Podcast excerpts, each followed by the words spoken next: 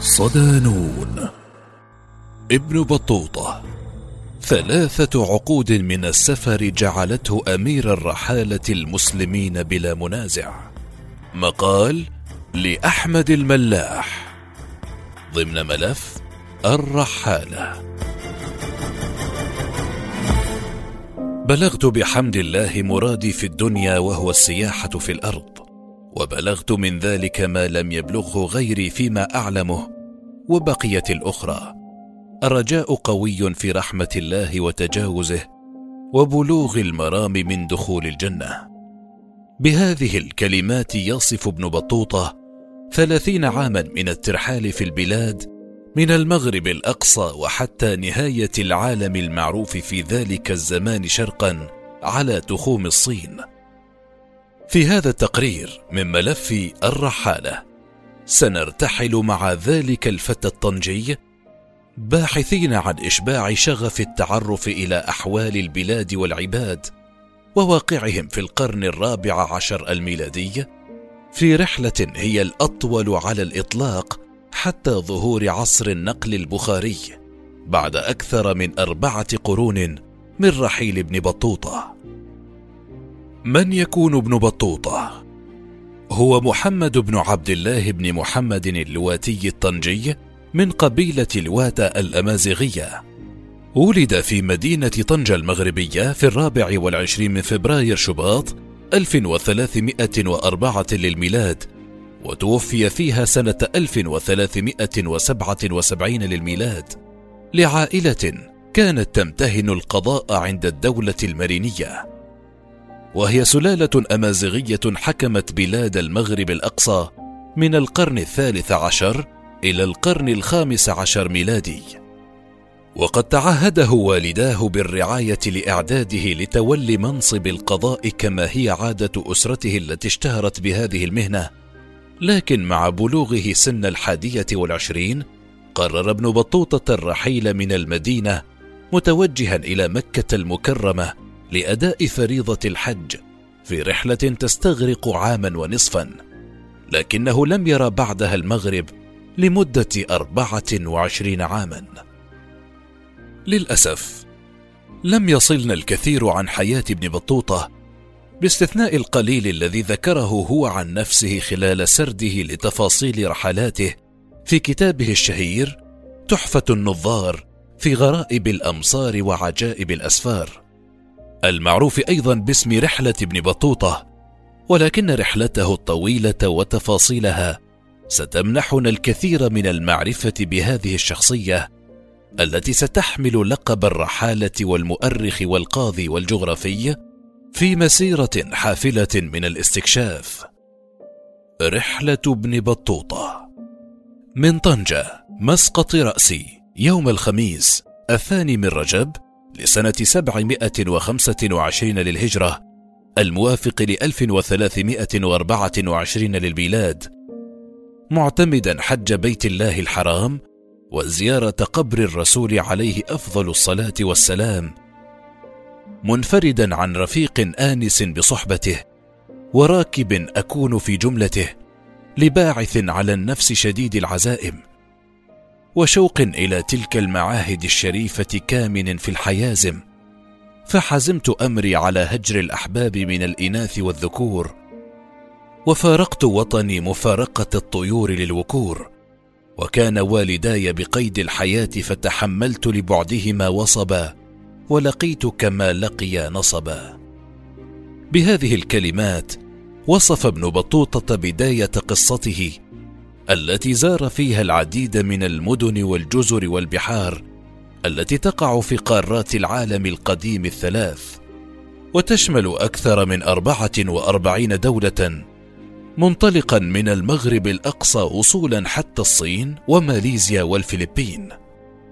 قطع في رحلته أكثر من خمسة وسبعين ألف ميل أي مئة وإحدى وعشرين ألف كيلومتر، وهي مسافة لم يقطعها أي رحالة في التاريخ البشري حتى ظهور عصر النقل البخاري بعد أكثر من أربعة عقود من وفاته، وبذلك استحق أن يكون أمير الرحالة.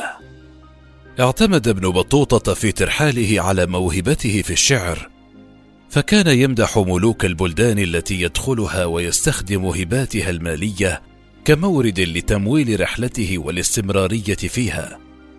وسبق توقيت انطلاق رحلة ابن بطوطة في القرن الرابع عشر تغيرات كبيرة في العالم الإسلامي، فقد سقطت بغداد في القرن السابق على يد المغول، وتحول الازدهار العظيم الذي كان يسود المشرق إلى مدن شمال أفريقيا وتحديدا مصر.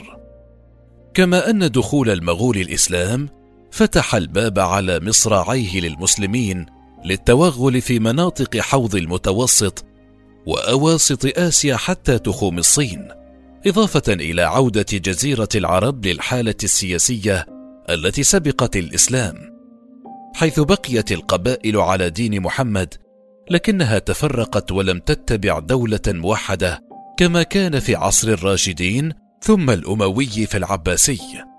كل هذه التفاصيل رصدها وشاهدها ابن بطوطة خلال رحلته التي انطلقت لتقطع شمال أفريقيا أولا عبر البر، ولم يركب البحر على عادة أهل الأندلس والمغرب في مقصدهم للحج.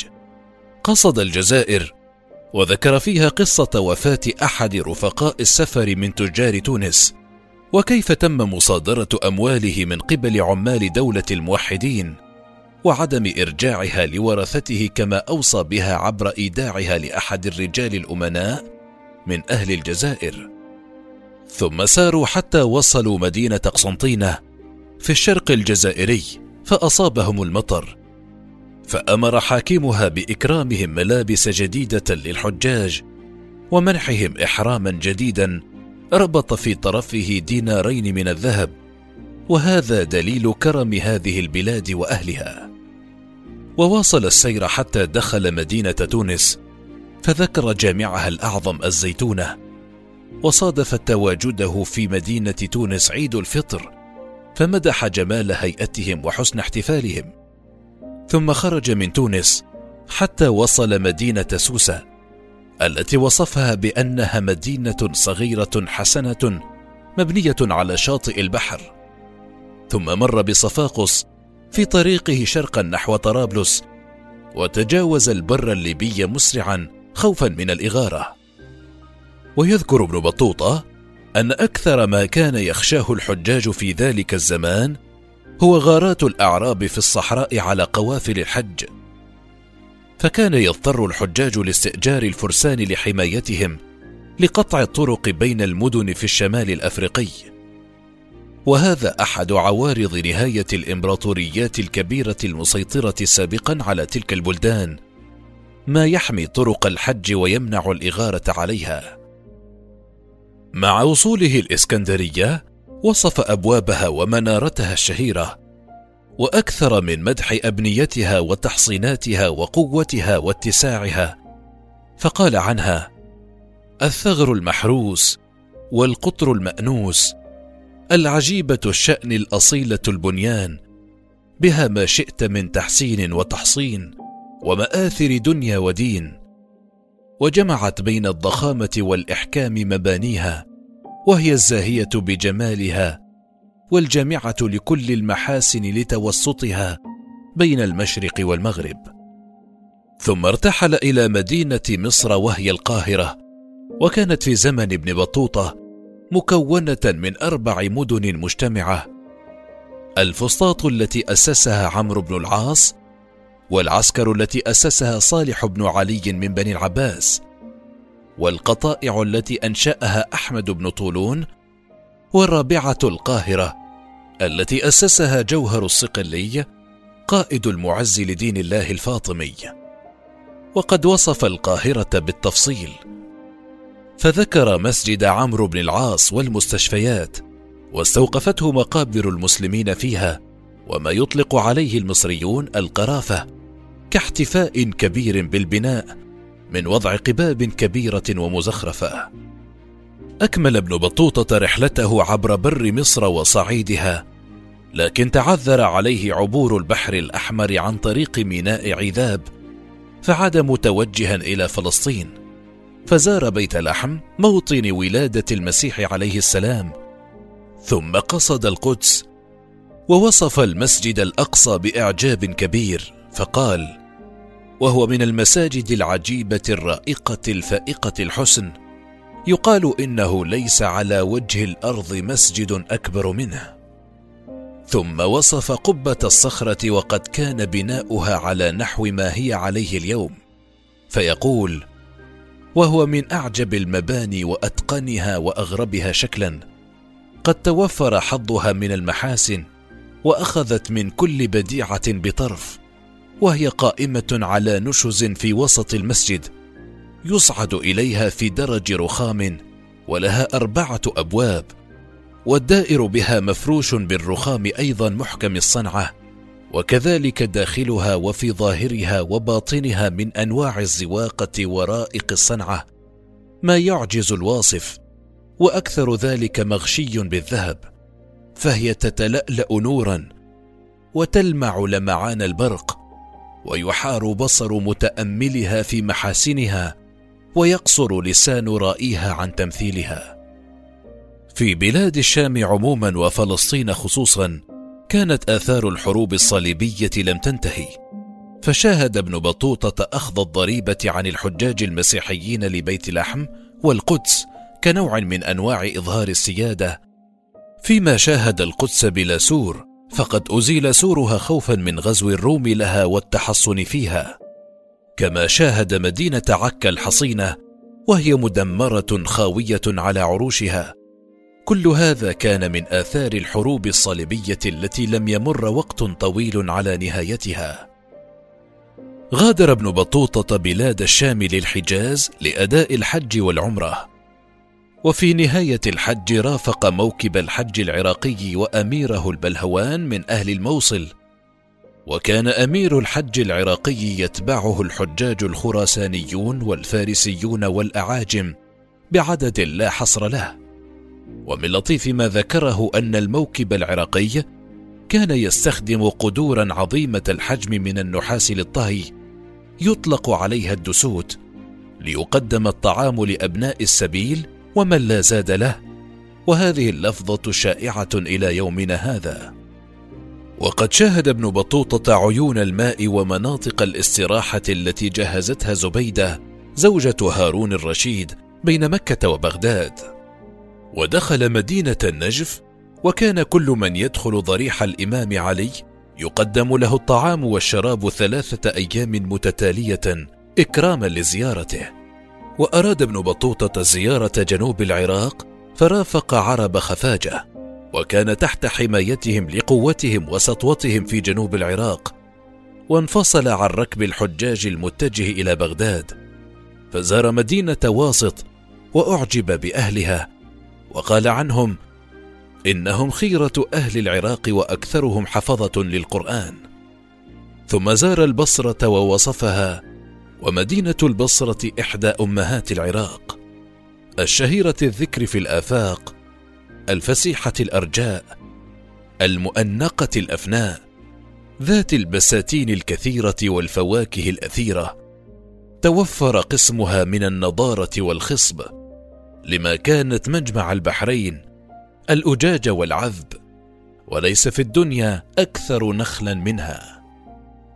وقد توجه ابن بطوطة إلى بغداد، وقد دخلها بعد قرن من دمارها على يد المغول، لكنه وقف على أطلالها، وذكر بقايا القصور والمساجد وقبور خلفاء بني العباس وعددهم بالاسم، وذكر سوق الثلاثاء والمدرسة النظامية والمستنصرية، وقبر الإمام الكاظم والإمام أبي حنيفة، وهذا يدل على أن أغلب بغداد العباسية لم تدفن، لكنها خربت وأزيلت وبني عليها بغداد حديثة، ما يجعل إيجاد آثار أبنية بغداد العباسية صعبا في وقتنا هذا، على العكس من الآثار الثانية المطمورة في رمال العراق والتي تستخرج بين حين وآخر. زار ابن بطوطة بلاد فارس وتبريز وعاد للموصل ثم ماردين، وقرر العودة للحج مرة ثانية، فأصابه المرض فبقي في جوار الحرم حتى تماثل للشفاء، ثم توجه لجدة وزار اليمن ووصف صنعاء فقال: وهي قاعدة بلاد اليمن الأولى، مدينة كبيرة حسنة العمارة، بناؤها بالآجر والجص، كثيرة الأشجار والفواكه والزرع، معتدلة الهواء طيبة الماء، ومدينة صنعاء مفروشة كلها، فإذا نزل المطر غسل جميع أزقتها وأنقاها، وجامع صنعاء من أحسن الجوامع. ثم غادرها لشرق أفريقيا فجال فيها، ثم قصد ظفار ومنها للبحرين ثم آسيا الصغرى وروسيا. ولعل أبرز ما يميز رحلة ابن بطوطة هو تجواله في آسيا بشكل كبير ومرافقته لخانات المغول المسلمين. وزار القسطنطينية وذكر كنيسة آيا صوفيا في رحلة فريدة، فيصف القسطنطينية بقوله: هي متناهية في الكبر، منقسمة بقسمين، بينهما نهر عظيم فيه المد والجزر، وأحد القسمين من المدينة يسمى أسطنبول بفتح الهمزة وإسكان الصاد وفتح الطاء المهملتين وسكون النون وضم الباء الموحدة وواو مد ولام، وهو بالعدوة الشرقية من النهر، وفيه سكن السلطان وأرباب دولته، وسائر الناس وأسواقه وشوارعه مفروشة بالصفاح متسعة، وأهل كل صناعة على حدة لا يشاركهم سواهم، وعلى كل سوق أبواب تسد عليه بالليل، وأكثر الصناع والباعة بها النساء. مجملا، إنما ذكره ابن بطوطة عن ترحاله كثير التفاصيل متعدد التشعب، وهو دخل العديد من المدن مما لا يمكن حصره في مقال، ولكن أوجزت القليل منه، ويبقى الاطلاع على كتابه كاملا نصيحة أقدمها لكل من أراد الاستزادة. كتاب تحفة النظار في غرائب الأمصار وعجائب الأسفار.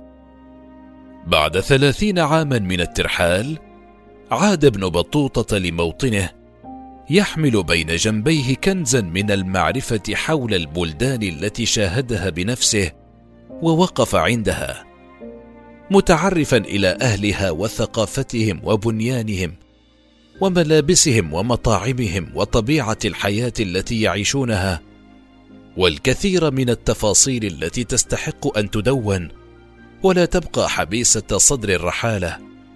فأمر السلطان أبو عنان فارس المريني ابن بطوطة بتدوين رحلته، ثم اختار فقيها أندلسيا التحق ببلاط بني مرين، وهو ابن جز الكلبي، ليعيد صياغتها وينظمها بشكل أدبي منمق. وكان إملاؤها بمدينة فاس سنة سبعمائة وستة وخمسين للهجرة.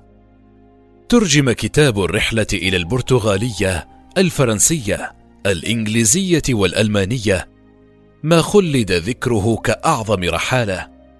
ولعل ما يميز ابن بطوطة عن غيره من الرحالة أن هدفه من ترحاله هو الترحال ذاته، فجعله يتفوق على غيره من الذين قصدوا الأسفار لغايات ثانية، فاستحق بحق لقب أمير الرحالة المسلمين.